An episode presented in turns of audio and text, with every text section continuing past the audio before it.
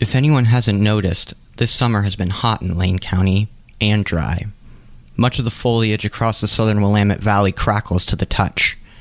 It's been two months since Eugene saw any rain, and as the trees and leaves dry out, the fire risk grows. The last two years have been, you know, a big change, but you know, it's just, um, you know, it's getting more and more all the time for sure. That's Chad Minter. He's the head of the Coburg's Fire Department and chief of the Lane County Fire Defense Board, which coordinates responses to fires across the region. He and other local fire officials say they've seen the warmer, drier weather causing a larger number of small fires across the region in recent years.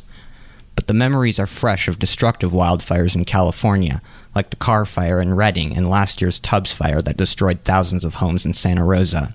Many say there is a low but rising risk that something similar could happen in densely populated wooded areas like Eugene's South Hills. You have a fully involved structure fire that's up in that area, and then it's going to generate what's called firebrands, mm-hmm. and those firebrands um, can go, depending on the winds, um, you know, up to a mile. Eugene Springfield Deputy Fire Chief Chris Heppel said the department has never faced a conflagration of that scale in the South Hills, but officials have prepared for it, mapping out a South Hills fire plan the only plan of its kind for the Eugene Springfield metro area. What we would do in those particular areas in terms of like where we would stage apparatus, where our water sources at, what kind of staffing would we need to, to mitigate or manage that problem, etc.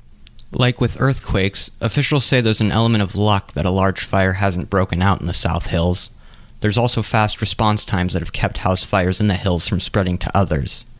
But as temperatures warm and rainfall declines, officials fear they'll be facing more of these fires in the future, with the risk of the big one coming at any point. Uh, it could come from a structure fire. It could come from, uh, you know, it's something that starts out in a field from, uh, you know, somebody out uh, haying with or with a mower um, could start it, and then you know it runs up a hill and gets into the into structures. Uh, any of those scenarios are certainly possible.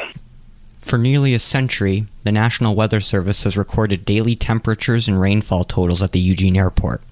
The results show steadily warming temperatures over the last 30 years and a sharp drop in rainfall over the last 20.